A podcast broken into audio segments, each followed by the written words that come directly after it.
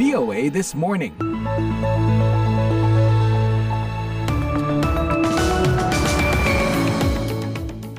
Ya, selamat pagi pada pendengar. Inilah VOA This Morning di hari Rabu 22 Juni 2023 bersama saya Eva Masreva, produser kami Bani Rahayu dan operator Zuber Al-Tayeb yang mengudara langsung dari Studio 17 VOA Siaran Indonesia di Washington DC. Hampir dua minggu sejak kembali dari Indonesia nih, tepatnya di tiga kota, Jakarta, Pontianak, Padang. Saya masih terkenang-kenang makanan enak, keindahan alam, dan nikmatnya oleh-oleh dari sana. Percaya nggak? Khususnya wasra atau kain tradisional. Karena saya waktu lagi jalan-jalan ke tiga kota itu paling nggak saya dapat tenun motif ikan khas Dayak dari Pontianak. Ada juga kain songket dan selendang sulam khas Padang uh naksir semua satu toko mau saya beli perasaan. Dan juga ada sarung khas ibu kota dan kabarnya hari ini lagi ulang tahun Jakarta ya 22 Juni. Nah di pagi yang mendung ini di Washington DC kami punya banyak informasi untuk Anda nih. Ada soal kondisi kamp pengungsi Palestina yang penuh sesak dan kerap jadi ajang bentrokan dengan tentara Israel. Pertama kali tentara Israel datang untuk menangkapnya. Mereka menembak ke arah jendela dan pintu, tetapi dia berhasil melarikan diri. Juga ada laporan tentang meluasnya kekhawatiran atas piranti penyadap Pegasus. Ini adalah sebuah bentuk pelanggaran hak digital yang cukup serius kalau ini kemudian dilakukan secara sengaja dan kemudian ditargetkan untuk hal yang berkaitan dengan perampasan hak privasi dan juga merusak sistem demokrasi. Nah, siaran ini juga dapat Anda simak secara live streaming di situs kami di www.vindonesia.com atau melalui podcast Via This Morning di platform podcast langganan Anda. Langsung saja kita awali pagi ini dengan berita dunia. Tim penyelamat yang mencari kapal selam yang hilang dekat bangkai kapal Titanic pada Rabu memusatkan upaya mereka pada di daerah terpencil di Atlantik Utara. Ada serangkaian suara dari dalam laut yang terdeteksi di kawasan itu meskipun para pejabat memperingatkan bahwa suara tersebut mungkin tidak berasal dari kapal selam yang hilang. Situs web Marine Traffic melacak nama setidaknya 11 kapal yang menjelajahi wilayah tersebut untuk mencari kapal selam dengan lima orang di dalamnya. Kapal Terry Fox, Horizon Arctic, Anne Hervey, dan HMCS Glace Bay termasuk di antara kapal-kapal yang mencari di tenggara Pulau Newfoundland. Koalisi tim penyelamat internasional bekerja keras melakukan pencarian di lautan luas itu seiring proyeksi pasokan udara di dalam kapal selam ini itu yang diperkirakan akan habis pada Kamis pagi. Pemimpin kelompok tentara bayaran Rusia Wagner pada hari Rabu menuduh pejabat tinggi di Moskow membohongi warga Rusia tentang operasi serangan Ukraina dan menyinggung kemajuan Kiev di medan perang. Awal bulan ini militer Ukraina meluncurkan serangan balasan di sisi timur dan selatan negaranya dalam upaya merebut kembali wilayah yang diduduki sejak tahun lalu. Presiden Rusia Vladimir Putin telah berulang kali mengatakan bahwa serangan Ukraina gagal. Namun kepala Wagner Yevgeny Prigozhin yang pasukannya memimpin serangan selama berbulan-bulan di kota-kota Ukraina Timur termasuk Bakhmut menuduh Kementerian Pertahanan Rusia berbohong dan kehilangan wilayah produknya akibat serangan pasukan Ukraina. Sejumlah, de sejumlah desa, termasuk Piatikatki, sudah direbut Ukraina, kata Prigozhin. Ia menyalahkan kurangnya persenjataan dan amunisi. Kiev melaporkan pihaknya telah merebut kembali beberapa wilayah, termasuk delapan daerah pendudukan dalam serangan balasan pertama yang dilakukan secara berhati-hati terhadap sejumlah posisi Rusia yang sudah mengakar. Pada Rabu, Putin menekankan kembali bahwa pasukan Ukraina telah menderita kekalahan besar dan mengatakan bahwa ada sebuah bahwa ada sebuah jeda tertentu di garis depan.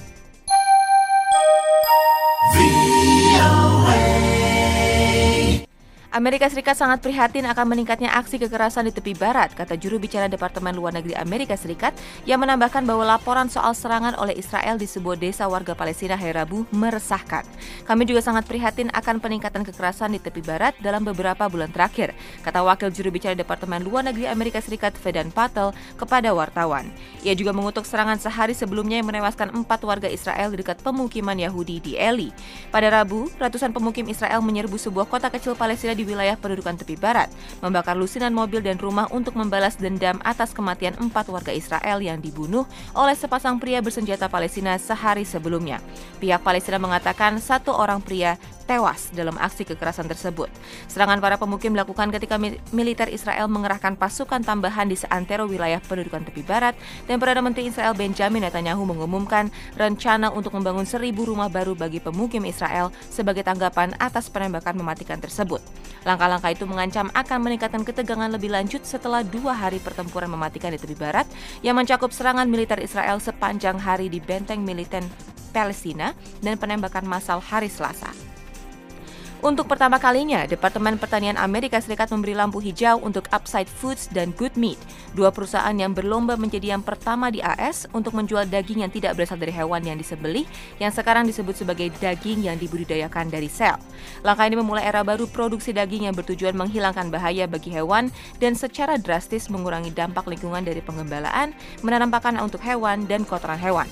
Daging yang dibudidayakan itu ditanam dalam tangki baja menggunakan sel yang berasal dari hewan hidup, telur yang dibuahi, atau bank khusus berisi sel yang sudah disimpan.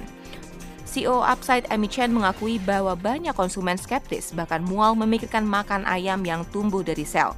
Sentimen itu bergema dalam jejak pendapat baru-baru ini yang dilakukan oleh The Associated Press and ORC Center for Public Affairs Research. Separuh dari orang dewasa AS mengatakan bahwa mereka tidak mungkin mencoba daging yang ditanam menggunakan sel dari hewan. Bentrokan berlanjut antara militer Sudan dan pasukan paramiliter yang kuat setelah gencatan senjata tiga hari berakhir Rabu pagi, seperti dilaporkan sebuah kelompok demonstrasi dan warga sekitar. Konflik di Sudan dimulai pada pertengahan April setelah ketegangan yang memburuk selama berbulan-bulan meledak menjadi pertempuran terbuka di antara para jenderal yang bersaing dan berusaha mengendalikan negara Afrika itu. Gencatan senjata yang dimediasi oleh Amerika Serikat dan Arab Saudi berakhir Rabu pada pukul 6 pagi waktu setempat. Sejak diberlakukan, gencatan senjata itu relatif membawa ketenangan di ibu kota Sudan, Khartoum, tetapi pertempuran sengit dilaporkan mulai kembali terjadi di beberapa bagian kota pada selasa malam. Warga sekitar mengatakan pusat bentrokan terjadi di sekitar markas intelijen dekat Bandara Internasional Khartoum. Menurut tiga orang yang tinggal di sana, terjadi pula bentrokan sporadis di beberapa tempat lain di ibu kota. Dimulainya kembali pertempuran menandakan gagalnya upaya Amerika Serikat dan Saudi untuk mempertahankan gencatan senjata. Demikian VOA Headline News. Pendengar PBB menggolongkan orang-orang Palestina yang berjumlah lebih dari 900 ribu dan tinggal di tepi barat sebagai pengungsi. Artinya mereka, atau lebih sering orang tua dan kakek nenek mereka, adalah orang-orang yang terpaksa melarikan diri dari tempat tinggal mereka ketika berlangsung pendirian negara Israel tahun 1948. Nah, sekitar seperempat dari mereka tinggal di kamp-kamp pengungsi yang sangat padat dan sering menjadi ajang bentrokan dengan tentara Israel. VOA e baru-baru ini mengunjungi kamp pengungsi Balata di tepi barat sebelah utara dan berikut laporannya. Di salah satu gang padat di kamp pengungsi Balata, Umriyat Abu Shalal, ibu dari pemimpin militan Palestina Abdullah Abu Shalal, berdiri di tengah-tengah puing rumahnya. Pertama kali tentara Israel datang untuk menangkapnya. Mereka menembak ke arah jendela dan pintu, tetapi dia berhasil melarikan diri. Kedua kalinya, mereka menghancurkan rumah, namun dia juga berhasil melarikan diri.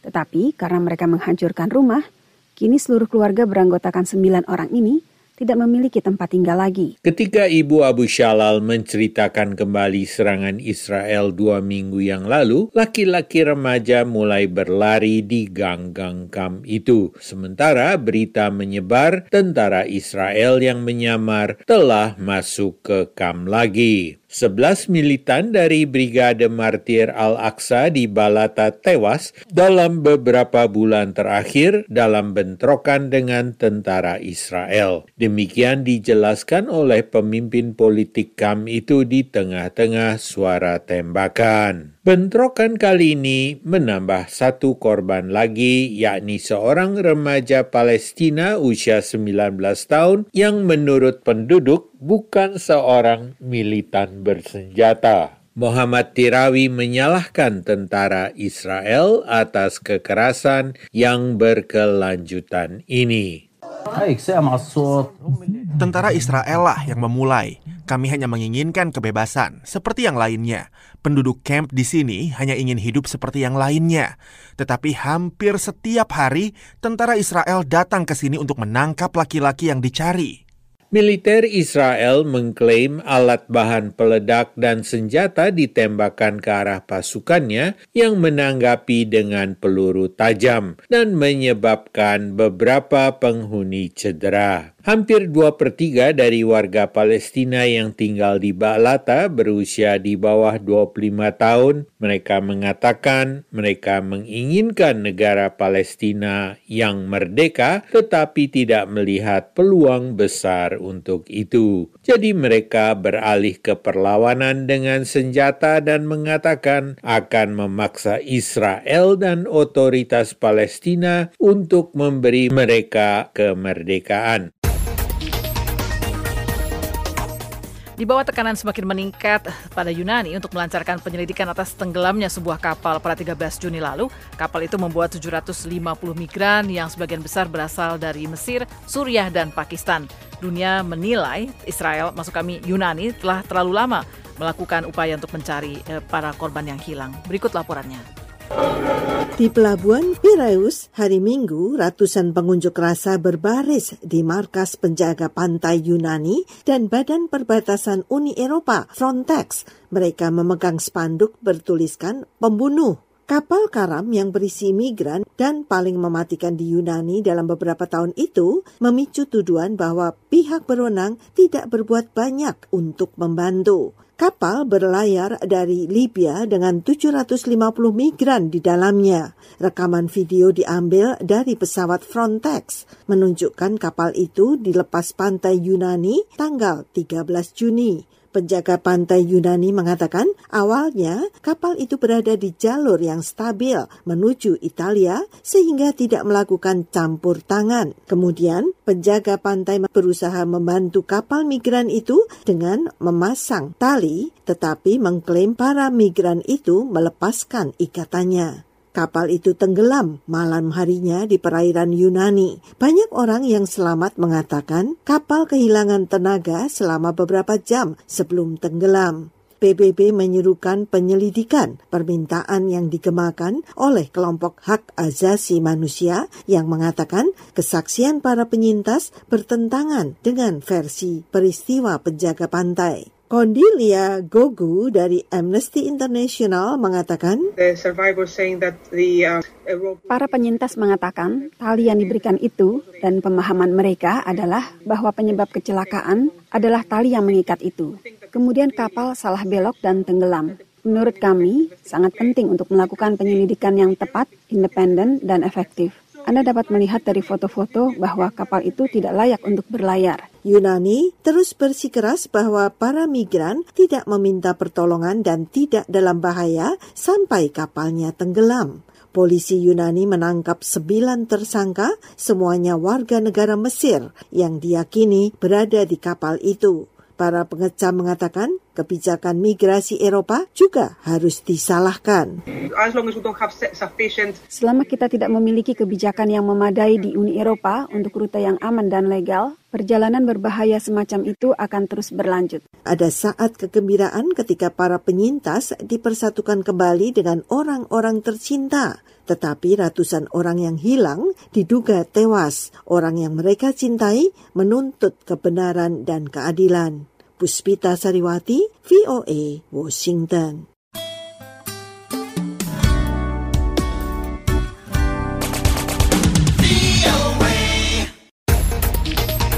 Bukan kini kita ke Jakarta. Penggunaan alat sadap Pegasus dinilai telah menimbulkan konsekuensi yang cukup besar terhadap demokrasi. Siapa yang pernah sadap nih sama Pegasus? Kita simak laporan Fatia Wardah. Kolaborasi jurnalis investigasi global Organized Crime and Corruption Reporting Project serta Forbidden Stories mengungkapkan penyalahgunaan Pegasus. Alat sadap buatan perusahaan asal Israel, NSO Group Technologies itu disebut telah digunakan untuk memata-matai aktivis, wartawan, dan politisi di berbagai negara. Pegasus di ditenggarai telah masuk Indonesia. Konsorsium Indonesia Leaks yang beranggotakan antara lain Tempo bersama jaringan jurnalisme Global Forbidden Stories dan Organized Crime and Corruption Reporting Project telah menemukan indikasi penggunaan Pegasus di Indonesia. Majalah Tempo pekan lalu mempublikasikan analisa empat praktisi teknologi informasi intelijen bahwa Pegasus beroperasi di Indonesia sejak 2018. Menanggapi pengadaan Pegasus di Indonesia, Direktur Eksekutif Southeast Asia Freedom of Expression Network atau SafeNet Damar Juniarto dalam diskusi di Jakarta Rabu menilai laporan yang dilansir Indonesia Leaks cukup mengejutkan karena laporan itu menegaskan dugaan yang berkembang selama ini bahwa telah terjadi pengintaian di ruang digital. Laporan Indonesia Leaks menyatakan Pegasus menarget politisi, sedangkan Circle menarget wartawan. Damar menegaskan dalam prakteknya ada banyak sekali bukti bahwa pengawasan atau pengintaian digital yang dilakukan secara sembunyi-sembunyi itu tidak pada tempatnya. Itu adalah sebuah bentuk pelanggaran hak asasi ini adalah sebuah bentuk pelanggaran hak digital yang cukup serius kalau ini kemudian dilakukan secara sengaja dan kemudian ditargetkan untuk hal yang berkaitan dengan perampasan hak privasi dan juga merusak sistem demokrasi. Menurutnya sekalipun undang-undang mengamini terjadinya penyadapan, namun belum ada kejelasan soal siapa yang akan mengawasi para pengintai tersebut. Sekretaris Aliansi Jurnalis Independen atau AJI Indonesia, Ika Ningtyas mengatakan, Laporan yang dilansir oleh Confidence Stories dan Amnesty International mengungkapkan penyalahgunaan Pegasus oleh 18 negara. Yang menjadi target adalah 50 ribu nomor dan sebagian besar sasaran adalah aktivis HAM, oposisi politik, wartawan, dan kelompok kritis lainnya kami mendesak supaya diumumkan secara transparan melalui tim yang independen mengungkap tentang pengadaan alat-alat tidak hanya Pegasus mungkin. Kepala Divisi Teknologi Informasi dan Komunikasi Polri Inspektur Jenderal Selamat Uliandi membantah lembaganya pernah membeli dan menggunakan Pegasus. Sementara BIN belum merespon soal laporan Indonesia Leaks terkait penggunaan Pegasus. Dari Jakarta, Fatia Wadda melaporkan untuk VOA Washington.